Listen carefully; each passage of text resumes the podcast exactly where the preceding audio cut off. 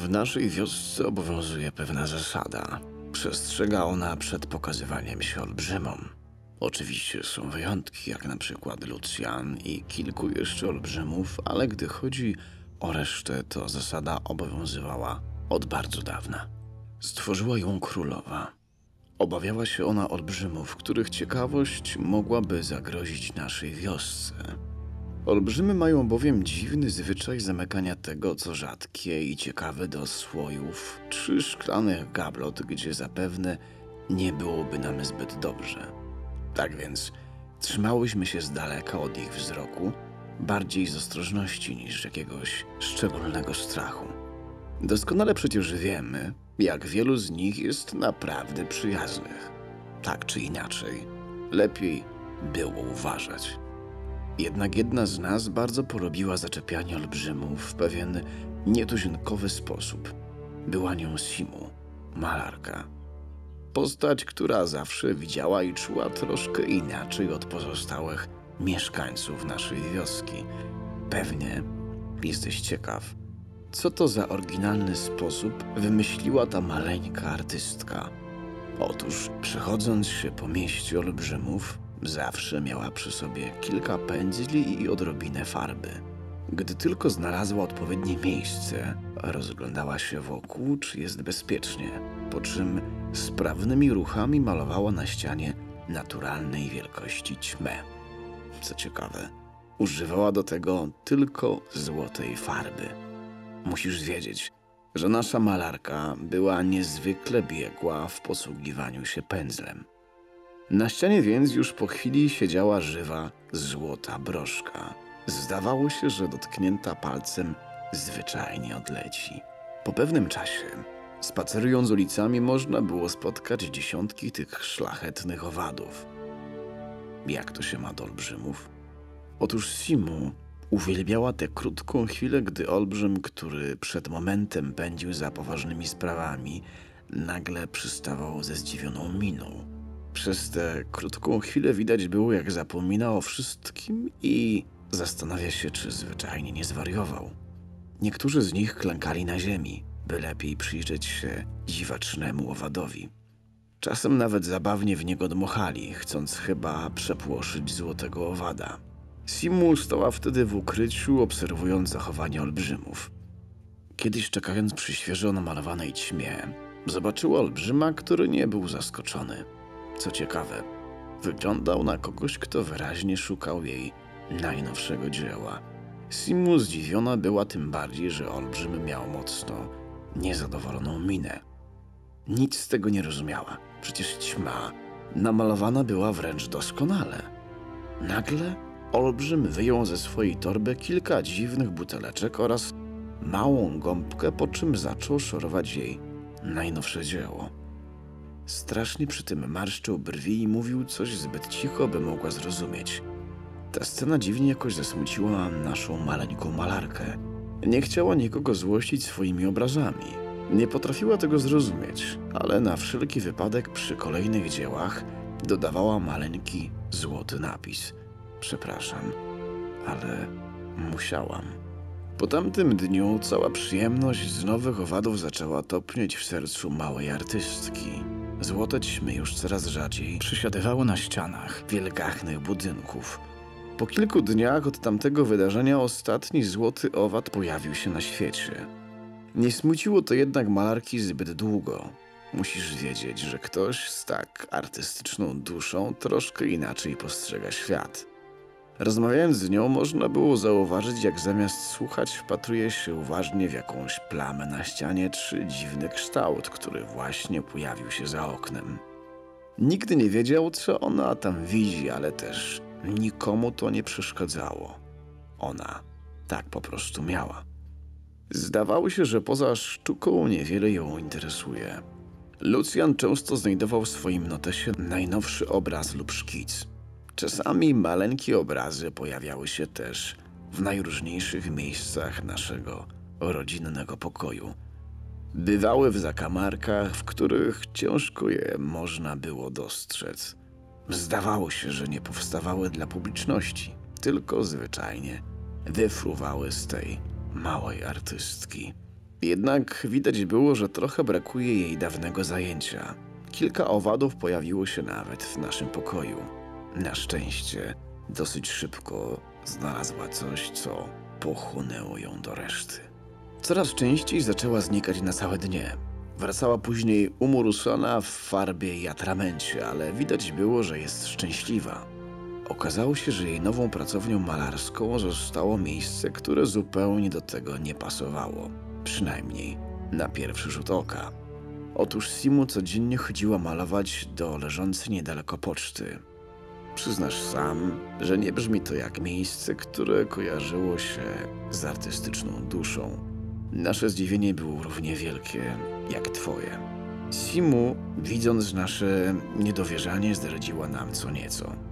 Znalazła sobie spokojny kącik na jednym z pocztowych regałów, poza zasięgiem wzroku najwyższego nawet olbrzyma. Urządziła tam pracownię i malowała obrazy na kopertach, listach i wszelkich paczkach.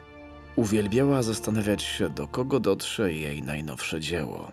Czasami trafiała na tak ciekawe nazwisko, że nawet chwili nie zastanawiała się, co owemu olbrzymowi namalować.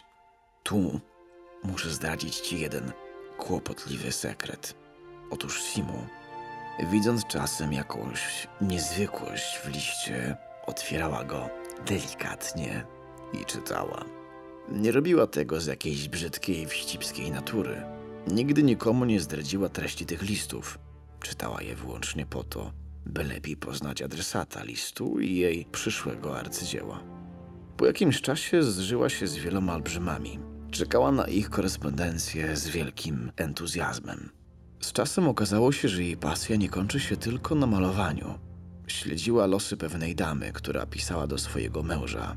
Wiedziała, co słychać u wnuczki siwego olbrzyma, który jest zapalonym kolarzem, ale miał pechowy wypadek i mocno się poturbował. Narysowała mu bardzo zgrabny pejzaż z maleńkim rowerzystą wspinającym się na górę. Innym razem czytała listy olbrzyma, który był kolejarzem i przesyłał żonie historie z najróżniejszych miejsc. Te listy wymagały sporej fantazji, bo przecież trudno namalować odległe krainy, gdy całym twoim światem jest zaledwie kilka ulic. Była też młoda olbrzymka, która pisała listy do swojego narzeczonego. Simu bardzo ceniła sobie te listy, bo mimo młodego wieku olbrzymka potrafiła bardzo wzruszająco pisać o ich rozłące. Oczywiście, jak to zawsze bywa, nie wszystkie listy na poczcie były równie fascynujące. Bardzo często trafiało się zwyczajne, pospolite i nudne, różne urzędowe papierki z masą słów, od których czytania bolała głowa. Na takich listach dla zabawy pozwalała sobie na odrobinę abstrakcji i malowała tam najbardziej szalone ze swoich obrazów. Podobno jeden z takich właśnie abstrakcyjnych, choć szalenie nudnych listów trafił do znanego na całym świecie krytyka sztuki, ale to zupełnie inna historia. Simu naprawdę lubiła swoje zajęcie. Oczywiście, głównie przez listy ciekawe. Autorką listów, którą polubiła najbardziej, była pewna elegancko ubrana olbrzymka w bardzo już podeszłym wieku. Przychodziła na pocztę dokładnie co drugi czwartek. Simu lubiła obserwować ją już z daleka, bo pomimo całego tego pomarszczenia i siwizny chodziła w bardzo energiczny i wesoły sposób. Jej listy spisane były na bardzo łagodnym papierze, czasem nawet pachniały, co Simu uważała za zabawne dziwactwo. Okazało się, że olbrzymka od 31 lat wymienia listy miłosne z pewnym olbrzymem. Co wręcz niesamowite, nigdy się osobiście nie poznali, a nawet nie widzieli. Chyba przez to, że olbrzym mieszkał gdzieś bardzo, bardzo daleko. Jednak jakoś nie rozpaczali z tego powodu. Malarka pokochała listy tej siwej, wesołej olbrzymki. Opisywała ona wszystkie fakty ze swojego życia, Olbrzymka pisała tak zgrabnie, że Simu nieraz zapartym tchem czytała o czymś z pozoru zupełnie błahym. Dla wybranka tej olbrzymki malowała obrazy wyjątkowo uważnie. Starała się delikatnie nawiązać do treści listu. Tak jednak, by specjalnie nie zdradzić tego, że czytała ich wyznania. Listy tych olbrzymów były niezwykle ciepłe i sympatyczne. Nigdy nie pozwolili sobie na odrobinę kłótni czy dosów. Chyba za bardzo szkoda im było wspólnych chwil. Nieraz Simu głośnym śmiechem reagowała na jakieś przeczytane w listach zdanie. Raz nawet jeden z pracowników poczty usłyszał dziwne, piskliwe śmiechy, ale na szczęście nie zdemaskował pracowni. Olbrzymy najczęściej w takich sytuacjach myślą, że w głowie im się pomyliło i robią dziwaczne miny. Simu zorientowała się kiedyś, że od pewnego czasu list jej ulubionych kochanków posmutniały. Malarka ze łzami w oczach czytała o chorobie olbrzyma. Z korespondencji wynikało, że jego życie nie potrwa już zbyt długo i zaczyna żegnać się z miłością swojego życia. Malarka czuła, jakby chorował jej ktoś najbliższy. Strasznie chciała im jakoś pomóc. Obserwowała, jak starsza pani niknie w oczach. Za każdym razem, kiedy pojawiła się na poczcie, była jeszcze smutniejsza. Simu nie wiedziała już nawet, co może im namalować. Wszystko wydawało się zbyt błahe i nieodpowiednie. Nie potrafiła wymyślić niczego, co mogłoby jakoś złagodzić im te ostatnie wspólne chwile. Stała w ukryciu i patrzyła na olbrzymka, jak stoi smutna przy skrzynce na listy. Wtedy wpadł jej do głowy pomysł na obraz. Przypomniała sobie uśmiech, który widziała dotychczas na jej twarzy. Ten zabawny, sprężysty krok, eleganckie ubranie, wszystkie jej miłe chwile przed chorobą i najstaranniej jak umiała, narysowała na liście niewielki obraz. Wlała w niego tyle emocji i talentu, ile tylko umiała. Olbrzymka oczywiście nie wiedziała, że coś znalazło się na jej pożegnalnym liście. Mimo to Simo czuła, że namalowała najważniejszy ze swoich obrazów. Tego dnia, wracając do domu, próbowała wyobrazić sobie, jak gdzieś tam, niemal na końcu świata, przykuty do łóżka starszy olbrzym dostaje wytęskniony list.